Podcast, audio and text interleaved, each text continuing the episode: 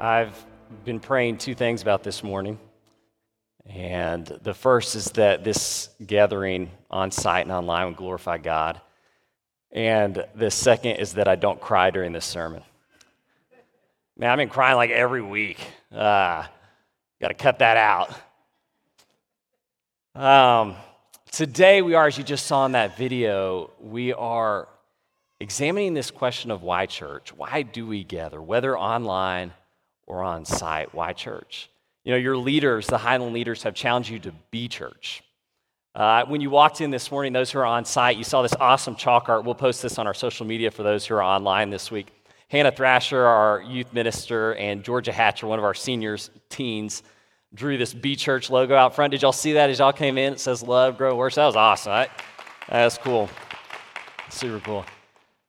Your leaders have challenged you to be church wherever you are in every place, as we read from Paul in 1 Corinthians. And today, though, we ask that really the second question, the follow up to that instruction, and that is why?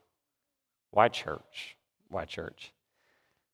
And this morning, I wanted to pause for just a second because as I've thought about this, you know, these eight months almost that we have been apart physically,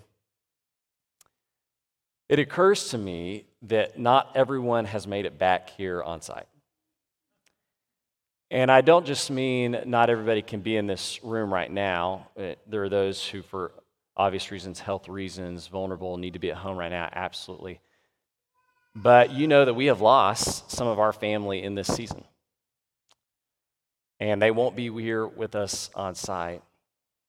What we read about in Hebrews 12 is that they have joined that great cloud of witnesses. Like John of Patmos reaching out to those churches he's distant from. We believe in this moment they're worshiping with us. But I just want a second, want to for a second think about those we've lost. They happen to all be brothers in Christ in this season. We lost our brother Reggie Crawford Sr. we lost our brother Freddie Price. We lost our brother William Dwayne Merritt, W.D. Merritt. And then this week, we lost another brother, Dave Ketchen, due to COVID 19. And as we dig into this question of why church this morning, can we just stop and pray with those brothers on our hearts? And believing that they're part of that great cloud of witnesses right now that are worshiping with us. But let's stop, let's have them in mind, and let's go to God in prayer. God, I'm thankful for your body. Where would we be without the body of Christ on this earth? I'm thankful for those four men who led faithful lives of service to you. God, we lament there's this human sadness to lose them from this fellowship here. But God, we celebrate because we believe they have indeed gone on to their reward and glory. And that they, though they're not here with us, in person, physically, that they are here with us by the power of your Spirit, God, and we rejoice in that. God, in this moment, as we dig into your word, I God, I pray that you would, through these ancient words, bring a word for your body this morning. And to that end, God, I pray personally that you would release me from the burden I sometimes feel to dazzle with my words, to impress with my stories, to get laughs, God. This is not about me, and I pray that Jesus would be magnified in this moment, that he would be greater and I would be less. And we pray in his name, in the name of Jesus. Amen. A couple of years ago, I walked down the street. It was early one morning. I walked down the street. We lived down the street from White Station Middle School. And I walked down there early. This was before school started. And I come up over the little rise that leads up to White Station Middle School. And there's a line of cars of parents dropping off their kids for school. The line's wrapping around the block. And there's school buses unloading dozens of kids at a time. And all the kids are laughing and playing and catching up before the bell rings to start school. And in the middle of all that commotion, I see by the flagpole Seth Coker. Now, Seth is one of our HYG students. This was a couple years ago. He was in eighth grade at the time, I think. And I see Seth just standing there quietly by the flagpole. And I've come to see this because Seth has volunteered, like many other Highland students do once a year, to lead See You at the Pole at his school. And you know, most of you probably know what See You at the Pole is. See You at the Pole is a, is a time where students gather at their schools to pray for each other, to pray for the students they're living with and learning among, to pray for the teachers who'll be with them that day. I mean, it's this incredible moment when, teach, when students, students come together to pray that their lives would glorify God and that by their example, they might actually lead others, lead their peers to Christ. It's an awesome thing. And it is such an easy thing for me to talk about in church. You know, leading others to Christ, your life glorifying God. But can you imagine how difficult that is to talk about in middle school? Do you remember how terrible middle school is? How cruel middle schoolers are? Uh, how, how important it is to you when you're in middle school to be really cool. You remember that?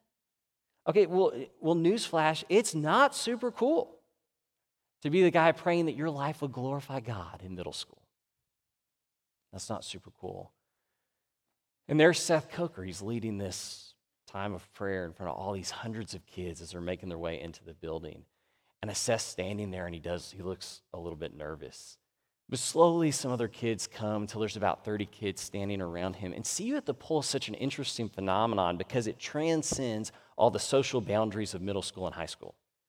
Now, you've got these athletes who are with these uh, brainiacs, who are with these, you know, um, uh, other kids. I don't know what all the social boundaries are in middle school.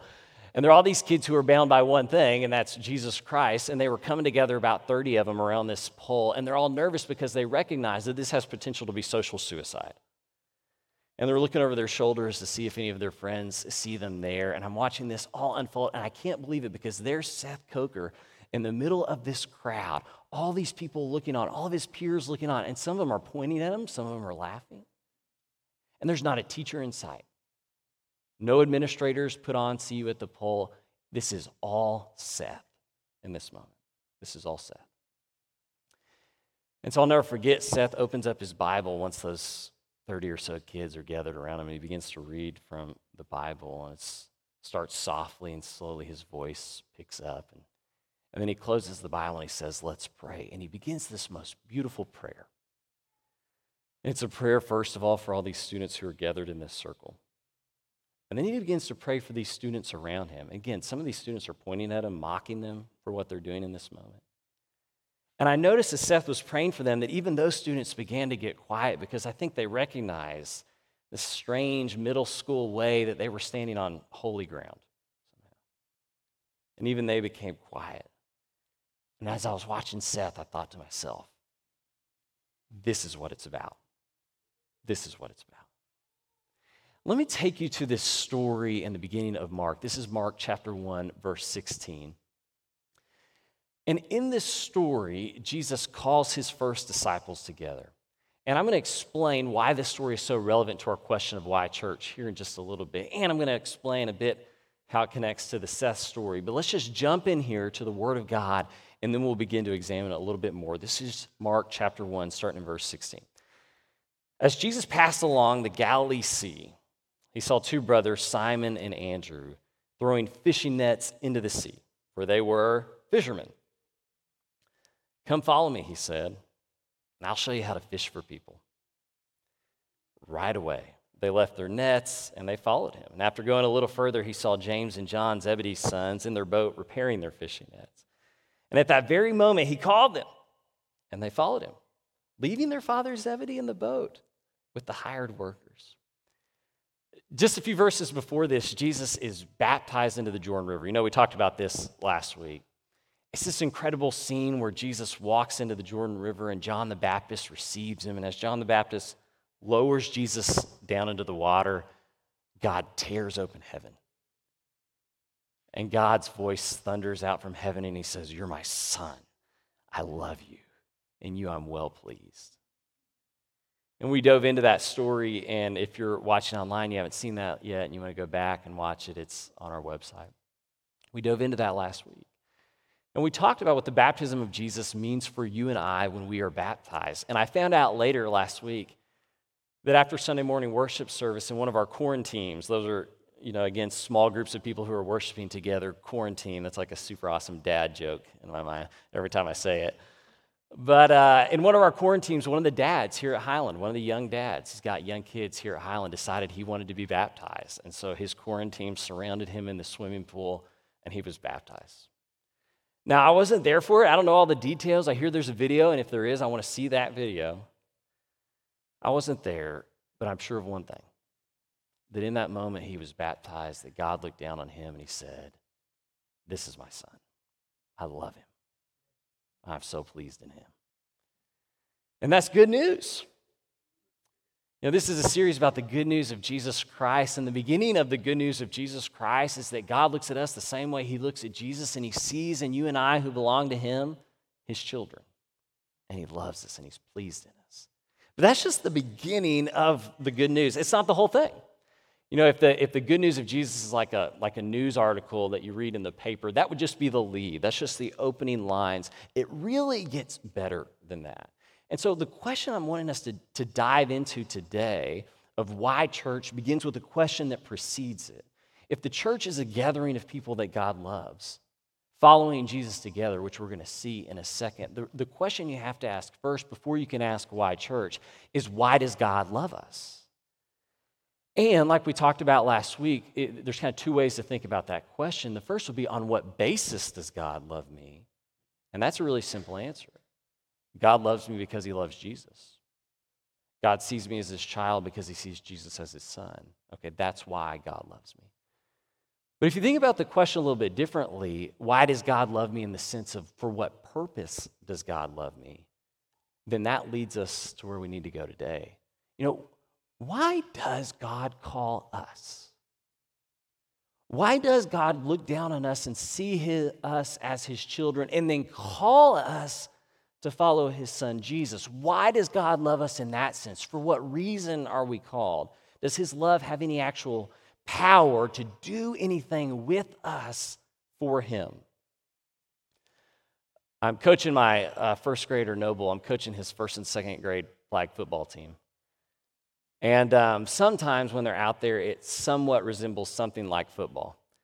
And, um, you know, I, have been thinking about that some. And if thinking about this passage here and these opening scenes in the Gospel of Mark, if I was out there on the sidelines at this football game and I had my son on the bench, and I kept him on the bench the whole time, and I looked over at him every once in a while and I said, Noble, I just want you to know I love you. I love you so much. I'm so proud of you, but stay right there on the bench.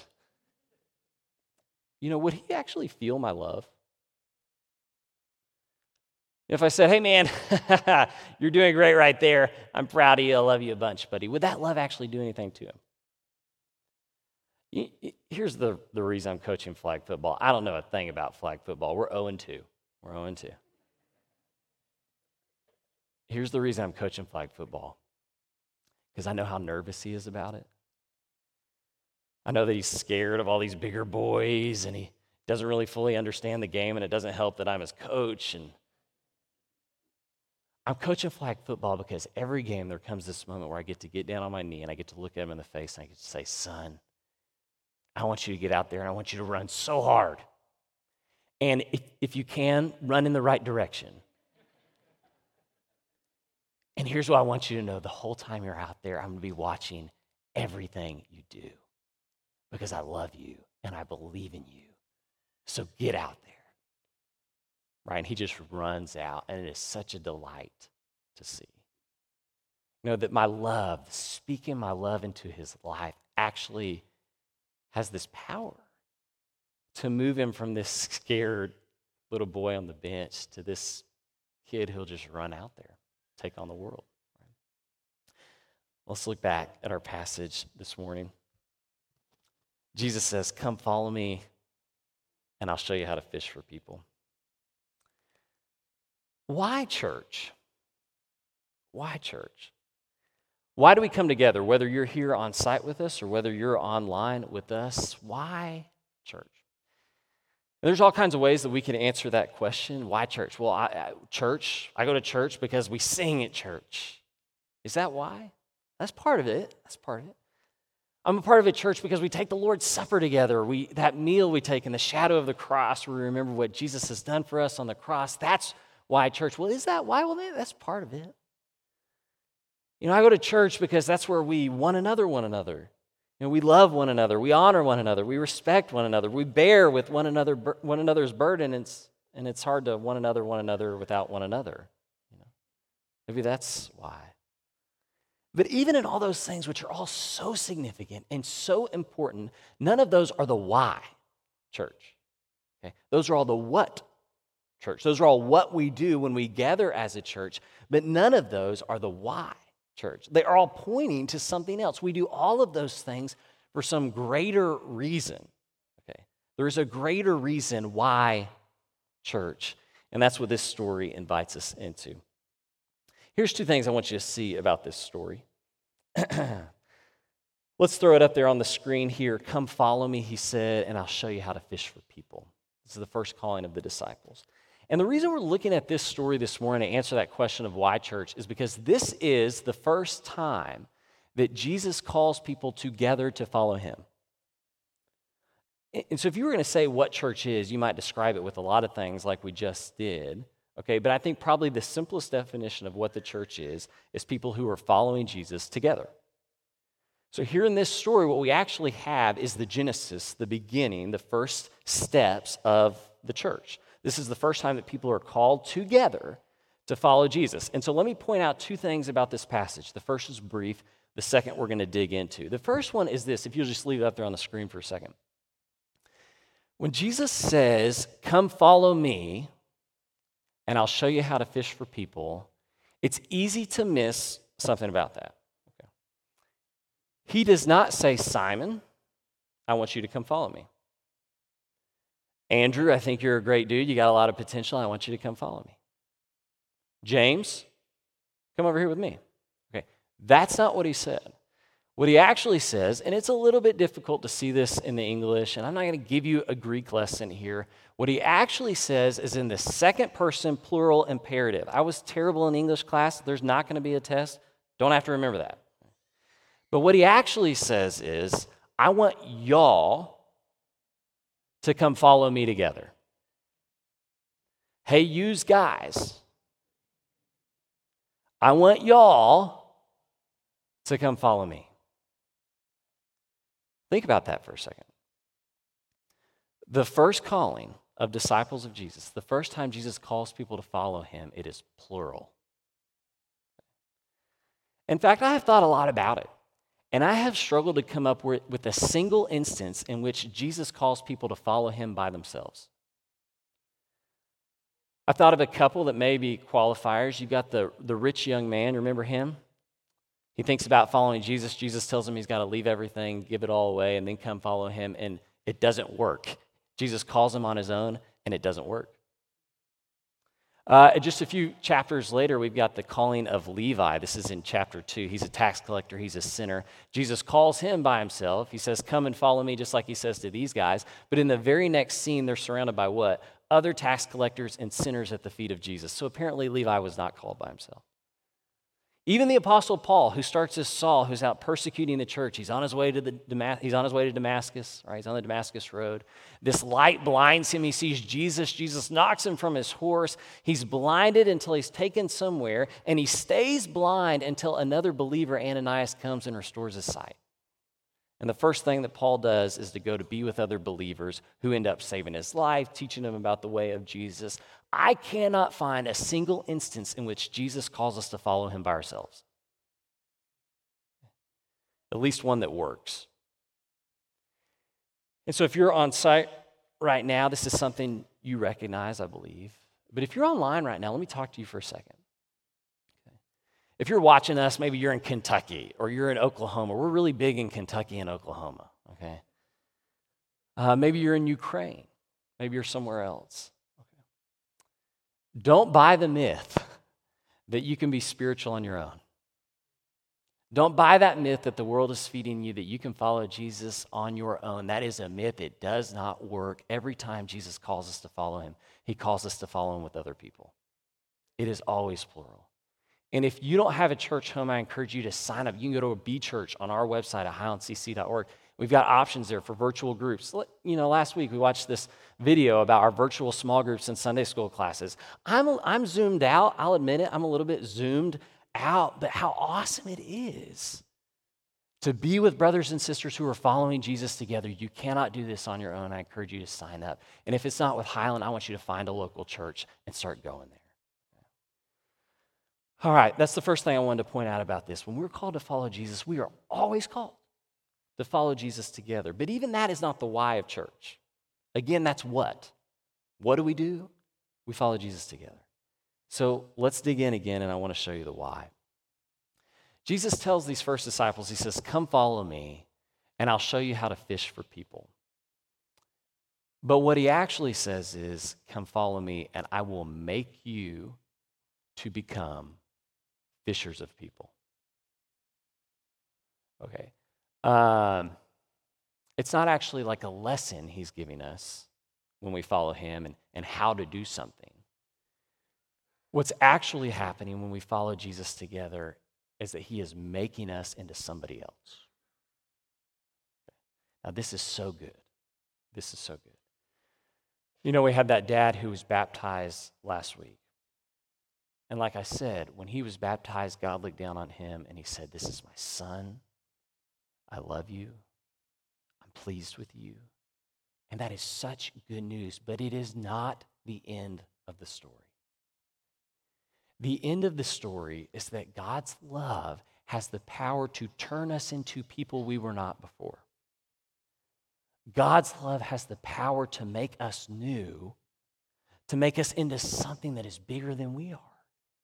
God's love has the power to give us a purpose that exists beyond our simple lives, to draw us into something that is bigger than ourselves, and to make us ready for our role in that bigger thing.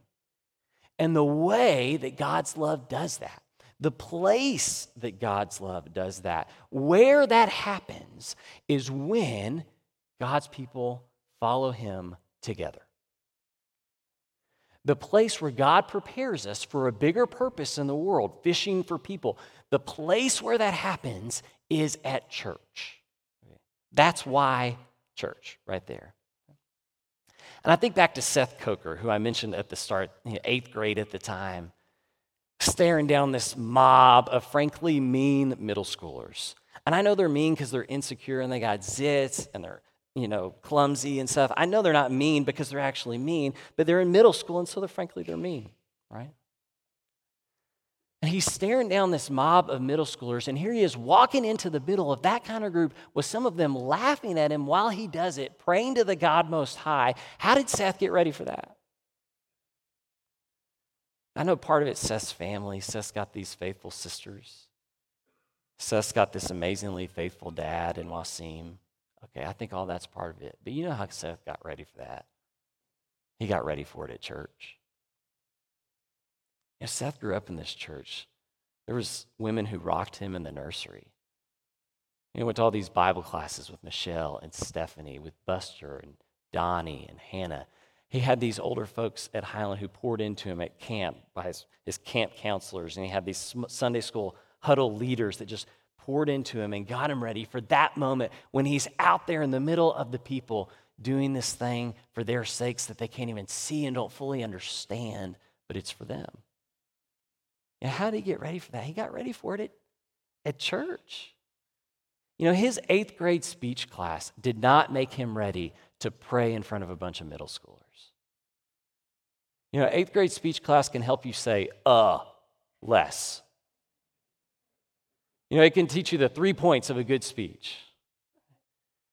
But eighth grade speech class cannot prepare you to walk into the meanness and the vulnerability and the cruelty of a middle school crowd and declare the Word of God. But church can do that. It's because at church, the love of God works on us and makes us able to do things we never thought possible.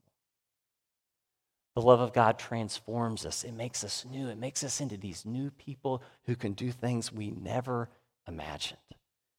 You know, it's the love of God that captures these guys and causes them to, to leave their nets and follow Jesus together. It's the love of God that makes an eighth grader like Seth ready to proclaim the good news of Jesus Christ amid a bunch of middle schoolers. And it's the love of God that caused that young dad to be baptized last week. Not just because he wants to feel the love of God, but because he wants to be made new. You know, he wants to have a purpose that's bigger than him. He wants to exist for something beyond himself, beyond his family. He wants to be part of something bigger than that, and he needs to be made ready. And so he gave himself to Jesus in baptism. And where did he do it? With the church.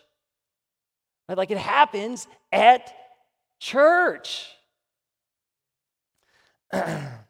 When we hear this story of these first disciples who leave to follow Jesus, isn't it stunning what they leave behind? They leave behind their boats and their nets, which were their sources of income. They leave behind their dad, their family. They just leave them in the boat and they turn and walk away. And I hear that story and I begin to calculate the costs of following Jesus. And I'm thinking to myself, how did they possibly make those sacrifices? But apparently, those guys didn't think this was a sacrifice at all. You know, here in front of them was this chance to become something more than fishermen you know, to exist in the grace of God alongside brothers who were following Jesus together. And they didn't think twice about it. It wasn't a sacrifice at all to them. Do you realize, church, what a grace it is to be part of a group of people who are following Jesus together? You know, I think about our missionaries, our brothers and sisters in China, who have to do that in secret. Just a handful of them get together.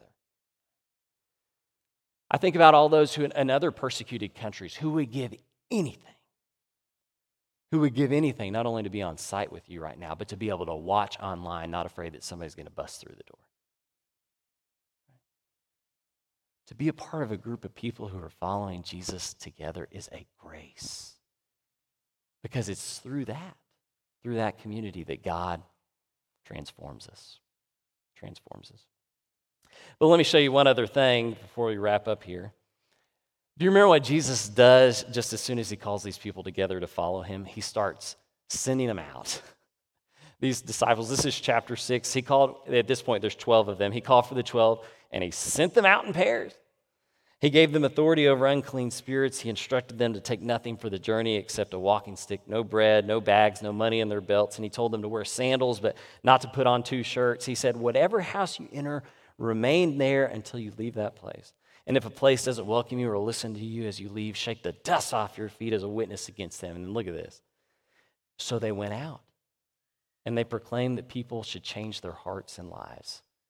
They cast out many demons, they anointed many sick people with olive oil, and they healed them. That's the why. God brings us together not just so that He can change us, God brings us together so that He can change us and make us ready to go out in the world and fish for people. And I know how scary and intimidating that is to think about yourself. I'm going to go out there I'm going to try to bring people to Christ. I'm going to try to share the love of God, the love that God feels for me. I'm going to try to share that with other people. And it's not just intimidating if you're in middle school, it's intimidating no matter how old you are. And God says, I'm going to bring you together first so that I can make you into the kind of person who can do it. I'm going to make you into the kind of person at church who can be a part of something bigger, saving the world. Dietrich Bonhoeffer wrote about this, and he said this. He said, It's not simply to be taken for granted that the Christian has the privilege of living among other Christians. Jesus Christ lived in the midst of his enemies. So the Christian too belongs not in the seclusion of a cloistered life, but in the thick of foes. There is his commission his work. Church, the reason I'm preaching this sermon this week is because we have, we have finally arrived back on site.